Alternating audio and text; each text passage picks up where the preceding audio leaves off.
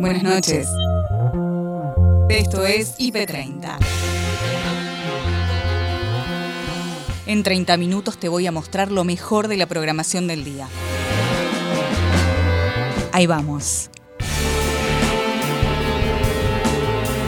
Hoy, en IP30.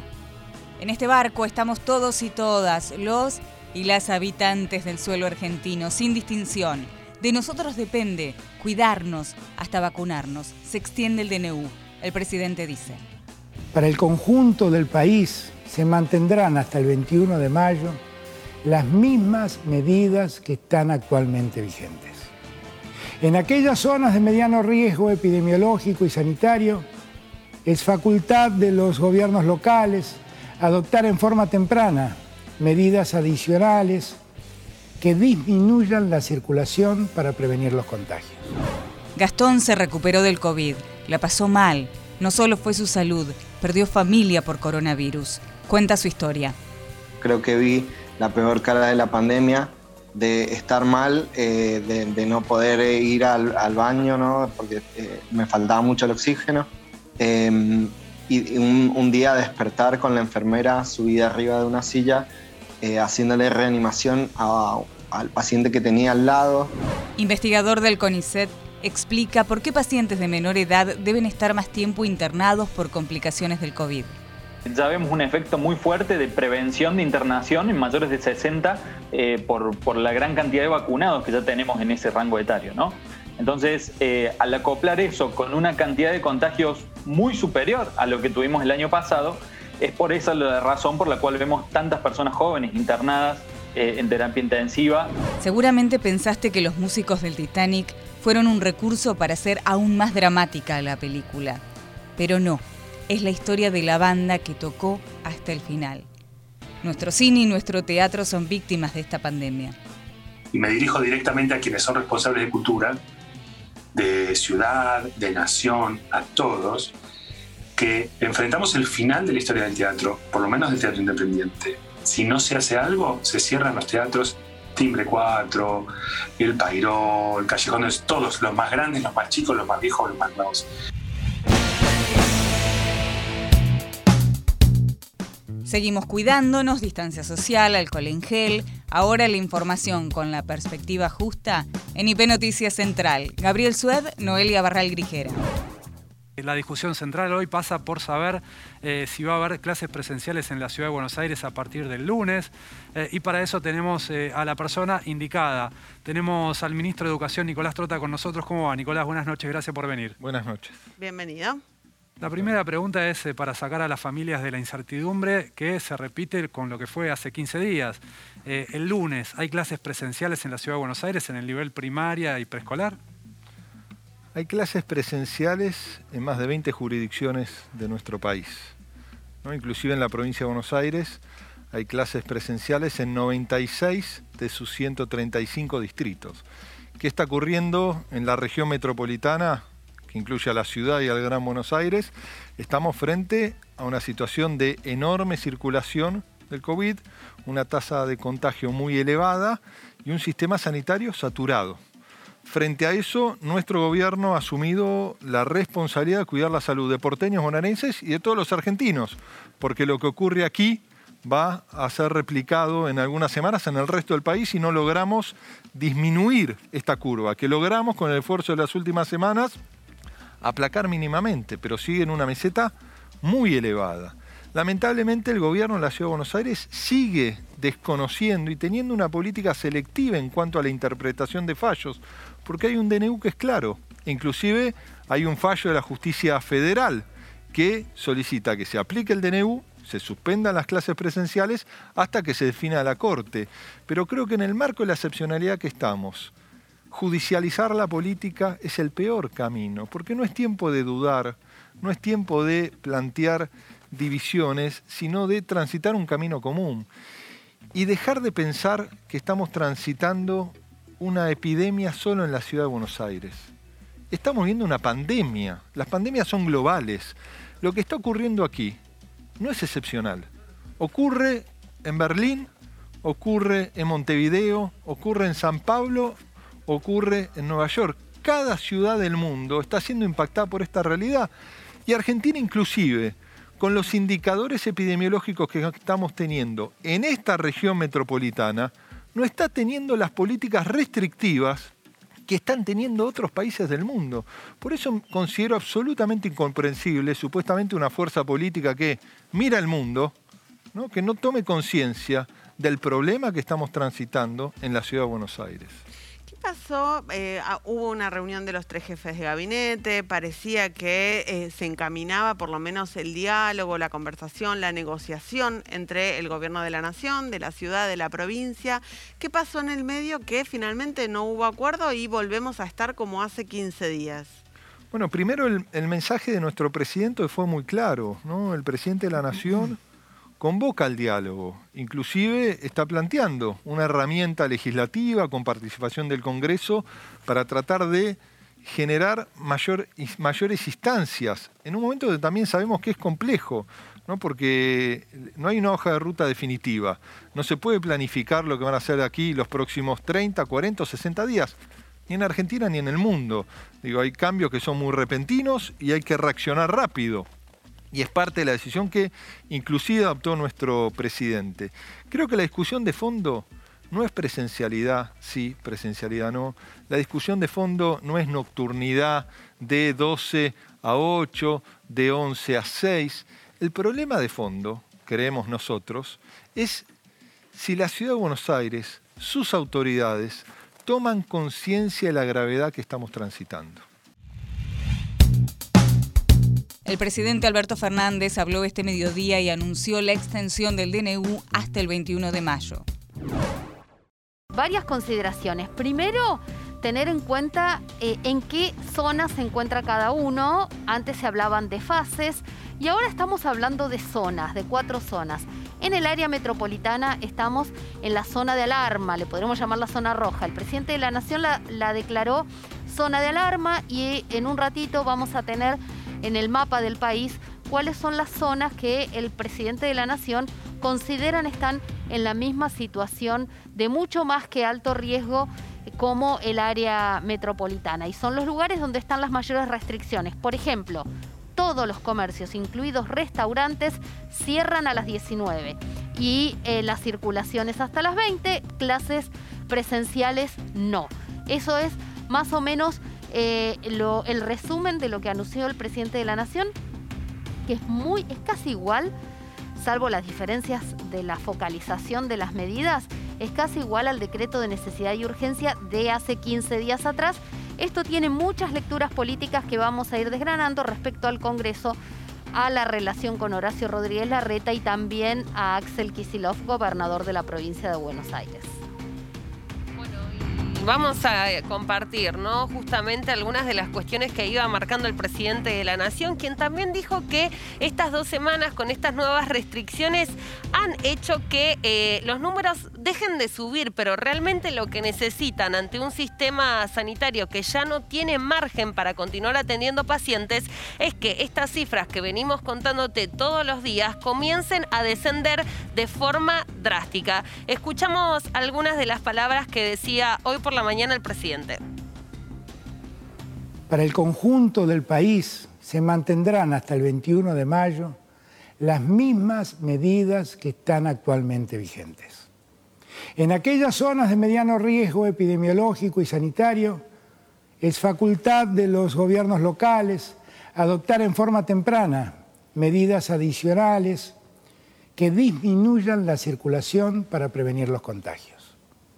En aquellas zonas de alto riesgo epidemiológico y sanitario, es decir, lugares donde hay una alta proporción de contagios o que ellos están aumentando de manera muy veloz, se establece suspender actividades sociales en domicilios particulares, reuniones sociales en espacios públicos al aire libre de más de 10 personas prohibir la apertura de casinos y discotecas.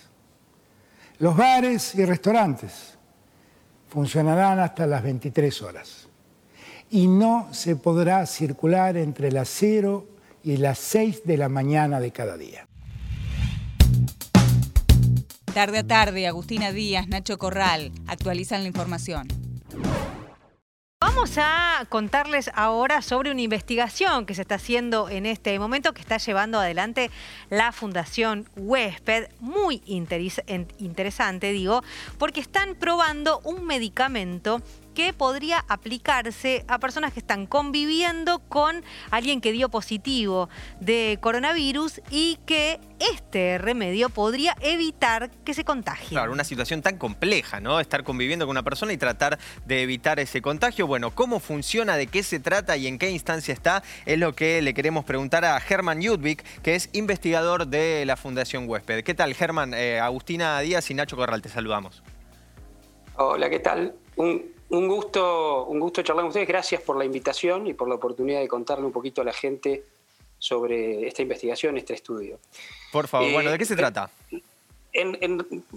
lo, importante de este estudio, resumidamente, es estamos estudiando un, grupo de investigadores del área de investigaciones clínicas de Fundación Huésped con el apoyo y, la colaboración de, la Ciudad de Buenos Aires, del Ministerio de Salud, eh, un fármaco que en este caso se llama nitazoxanida, eh, para evaluar si evitaría el contagio en eh, los convivientes o los familiares de un caso COVID-19 confirmado recientemente. Bien, buenísimo. Eh, sí. Hernán, ¿qué es la nitazoxamida? La, la nitazoxamida es, un, es una droga que eh, conocemos mucho los médicos en el mundo, que se utiliza para infecciones parasitarias, bacterianas o virales, se utiliza mucho para las diarreas por, parásitos. Eh, es una droga que hoy existe, eh, la utilizamos, no es una droga experimental y en la que tenemos este, bastante experiencia, la han utilizado millones de personas y sabemos que tiene eh, un perfil de seguridad que nosotros los médicos le llamamos perfil de seguridad en cuanto a la seguridad de su uso. Claro. muy bueno, conocido.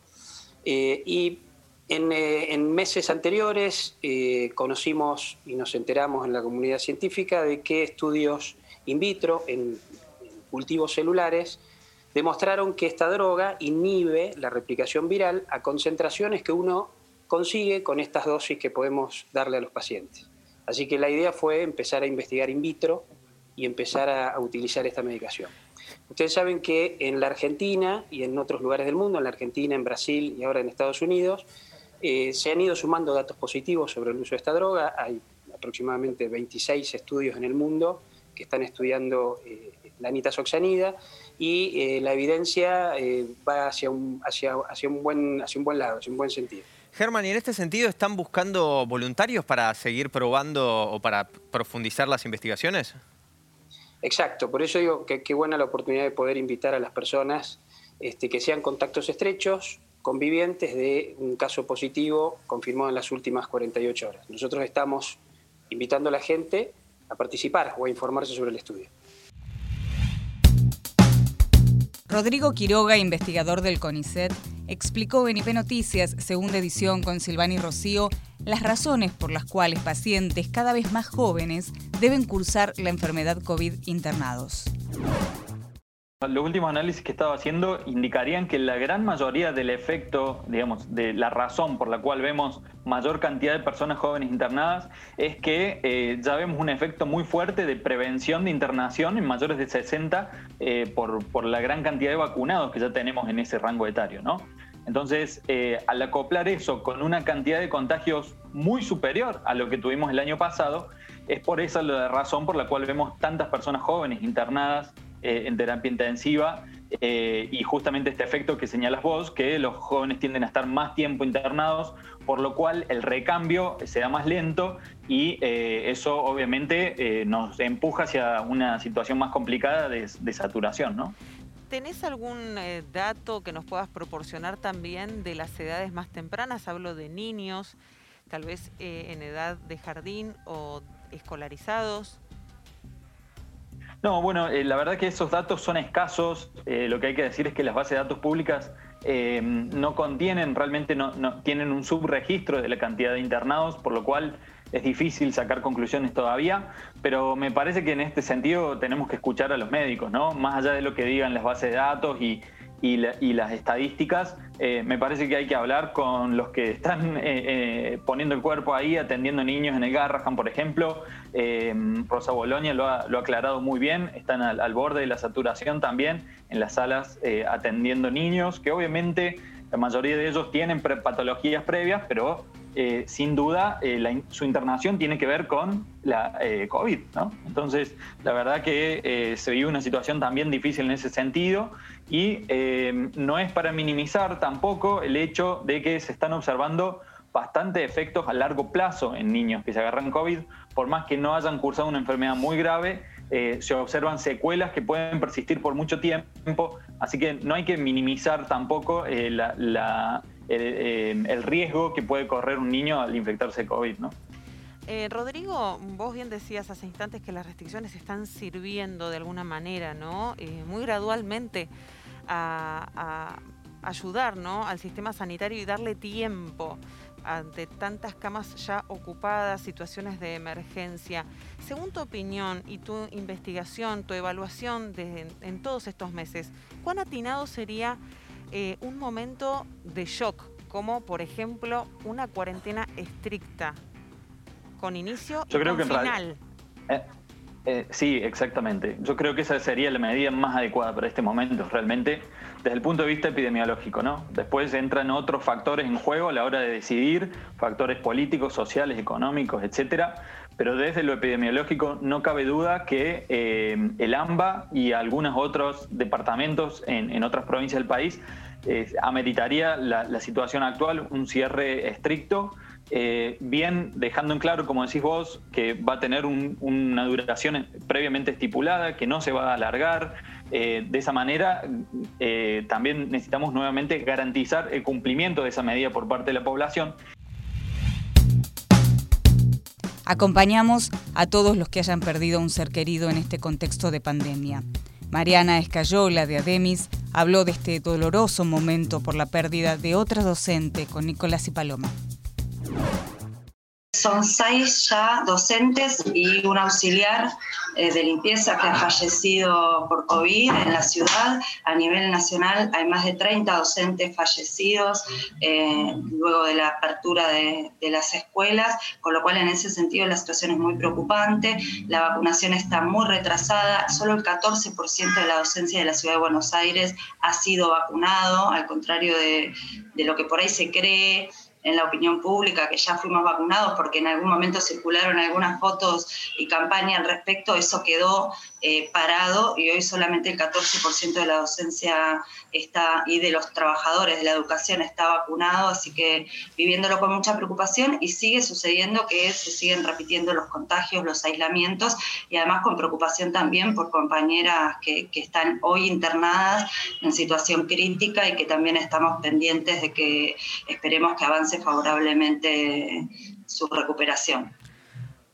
Mariana, eh, primero te mando un abrazo enorme porque sé que es horrible perder a alguien de, esta manera. Eh, te quería consultar por la situación actual que se está viviendo, porque sabemos que la presencialidad o virtualidad de las clases se encuentra judicializada, que en el terreno porteño a las escuelas se las insta a dar las clases, a desobedecer el fallo nacional, la decisión nacional, e incluso a aquellos docentes, aquellos maestros, maestras que quieren adherirse al paro, se les descuenta el día. Eh, ¿Qué se está haciendo? ¿Han presentado algo los gremios docentes para poder ejercer su derecho a la protesta o en qué situación se encuentran?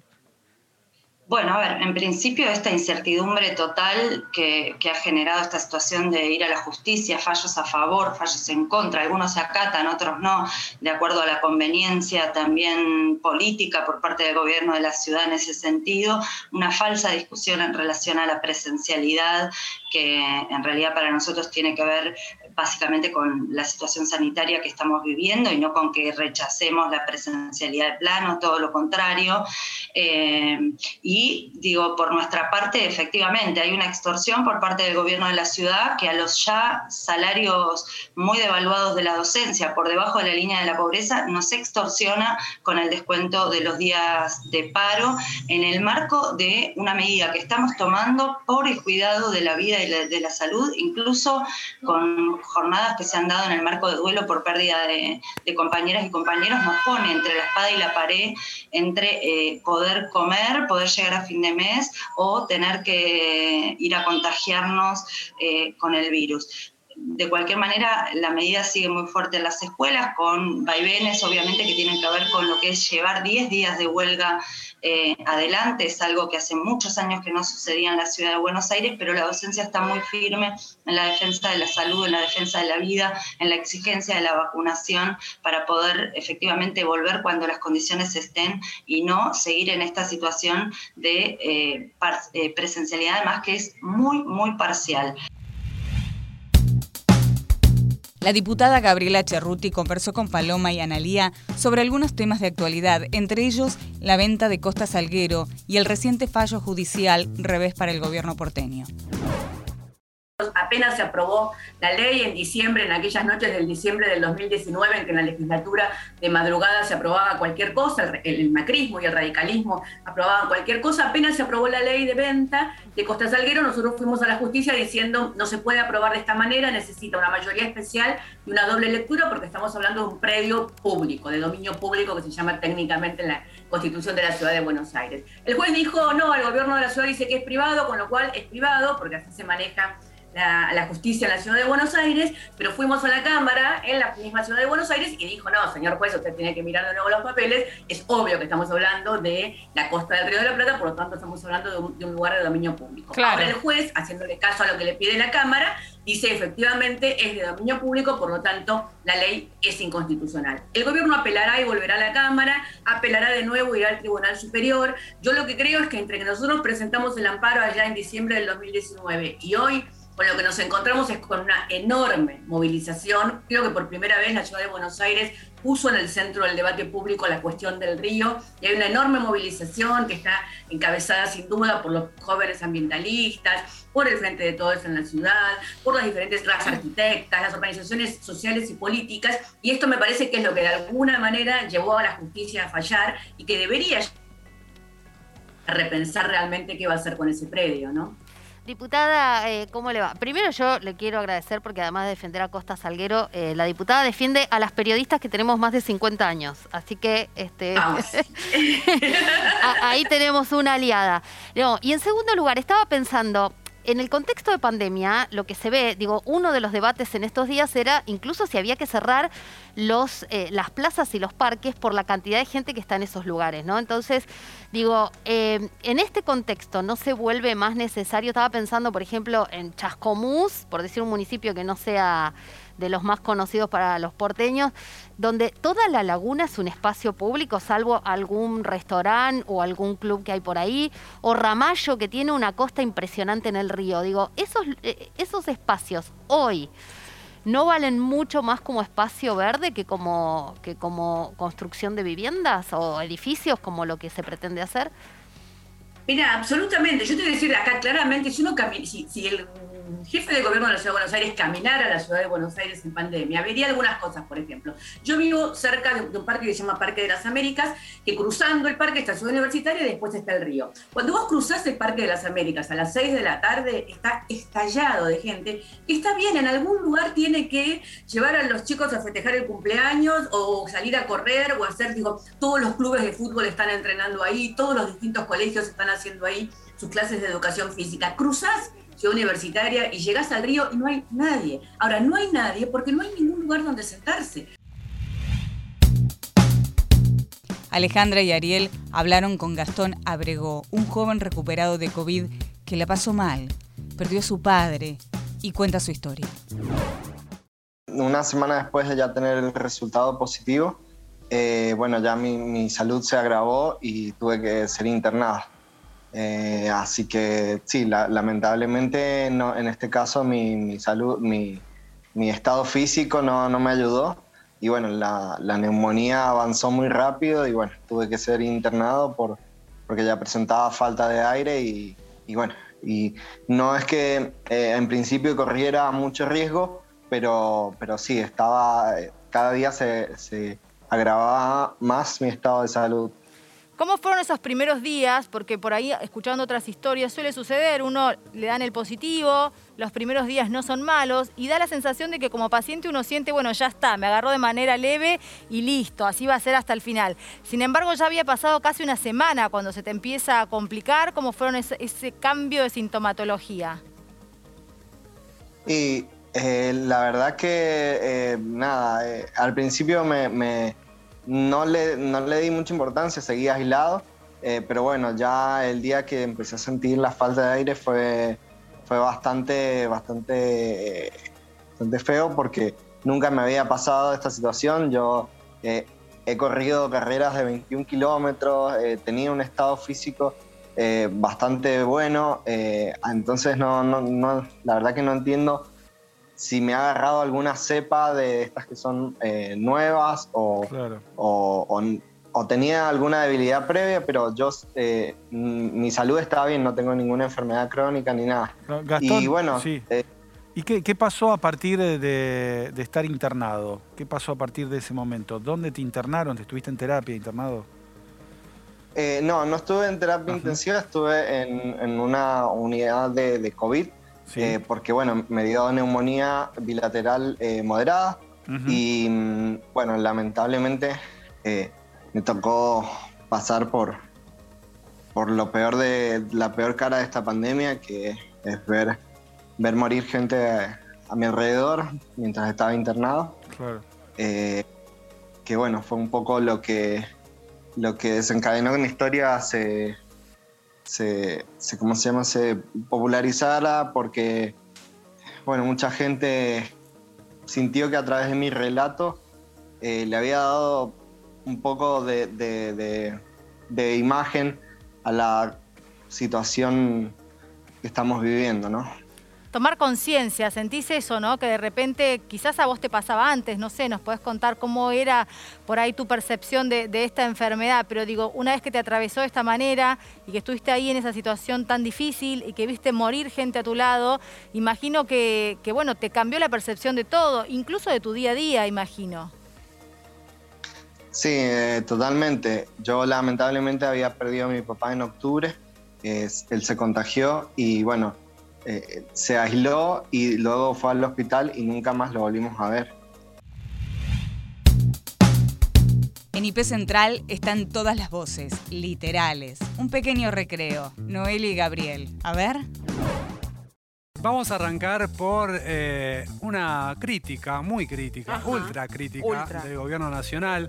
Estoy hablando de Florencia Arieto, ah, cercana a Patricia Bullrich, que eh, llegó a tal punto la crítica que hasta terminó discutiendo con exfuncionarios, con un exfuncionario del PRO acerca de plan de vacunación, Dio pandemia. La vuelta. Dio la vuelta. Fíjense ustedes, la oposición de la oposición. Yo entiendo al doctor Regazzoni porque está haciendo un análisis de salud, pero en, en Alemania no se robaron la vacuna.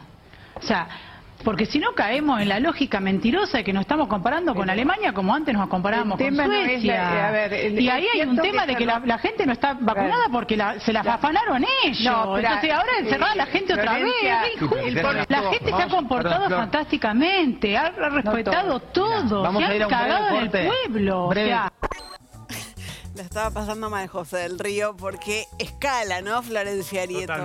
Eh". Bueno, tranquilidad, tranquilidad.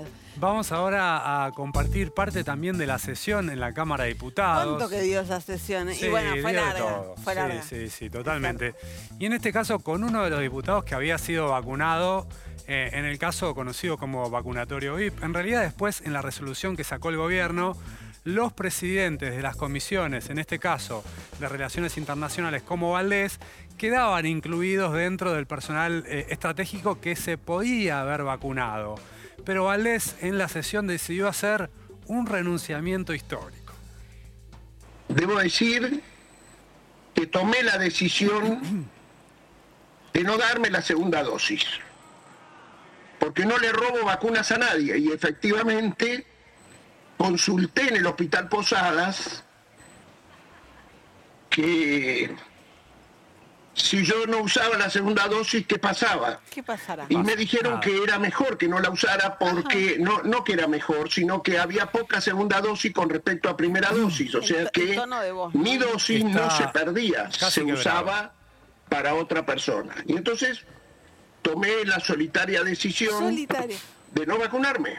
De no Para no robarle a nadie la posibilidad de su segunda dosis. Casi que asumió el argumento de Arieto, no le está robando, eh, Valdés. Pero aparte, déjeme decirle, diputado Valdés, eh, el gobierno tomó la decisión de que nadie reciba segunda dosis, Claro, al menos por los próximos tres Sí, meses. sí, sí. Así que con su decisión solitaria no es No que fue tan ah, el beneficio que está garantizando. No, ya no era necesario, le agradecemos mucho. Bueno, Pero bueno, esta sesión en la Cámara de Diputados fue tan prolífica Sí, claro. que incluso nos dio eh, una chicana, por supuesto, siempre son prolíficas en chicanas, del jefe del bloque del Frente de Todos, Máximo Kirchner, al expresidente Mauricio Macri. Lo tiene un poco alquilado, esto es sí, cierto. cada vez que puede. Hay que decirlo, también es cierto. Pero escuchen. Creo que el trato que ha tenido el presidente Alberto Fernández para con la oposición ha sido mucho mejor que el que tuvo Macri. Muchísimo mejor, largamente, incluso mejor del que el Partido Radical tuvo dentro del propio gobierno de Macri. Ha sido mucho más condescendiente Alberto Fernández con ustedes. Pero no solo eso. No solo eso, tanto que quiere afiliar a Perón a, Juntos por el Cambio, pero no habla de Irigoyen ni Alem, y si le decimos y le preguntamos a Macri quién es Karakachov, piensa que es el 9 del Spartak de Moscú. ¿Por qué? ¿Por qué tan malo con Se el las ex- dejó flotando a los radicales. ¿Por sí. qué ta- eh, el expresidente? Yo estoy convencida de que sabe que Karakachov es el fundador de Franja Morada. Estoy convencidísima de Sí, esto. seguramente. Por supuesto que sí, señor Máximo Kirchner, no sea así, no sea malo con el expresidente. Claudio Tolcachir, director de teatro, conversó con Pía sobre el dolor inmenso de la pérdida de fuentes de trabajo, daños colaterales de la pandemia, en primera persona. Dentro del contexto hay que obviamente saber que llevamos un año cerrados, no más o menos cerrados, sino directamente cerrados.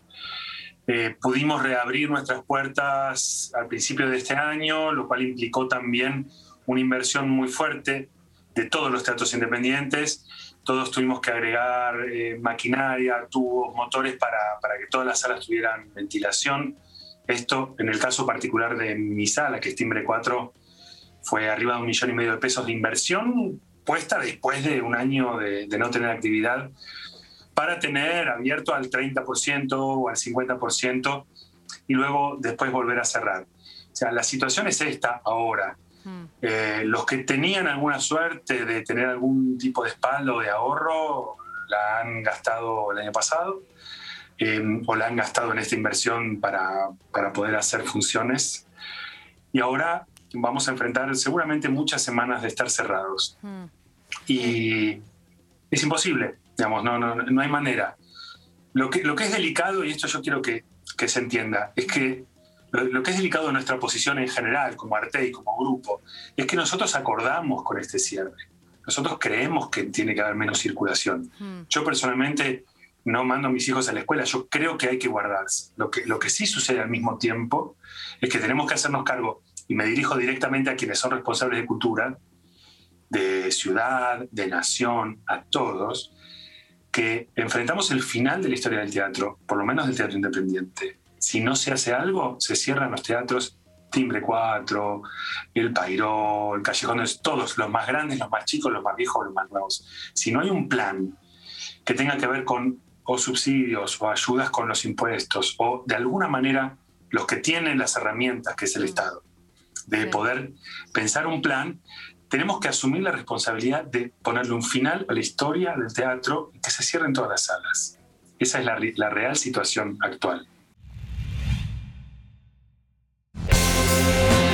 Y hasta acá llegamos por hoy. Acordate que podés ver las notas completas en nuestro sitio www.ip.digital y en nuestro canal de YouTube, búscanos como IP Noticias y suscríbete. Hasta la próxima. Buenas noches.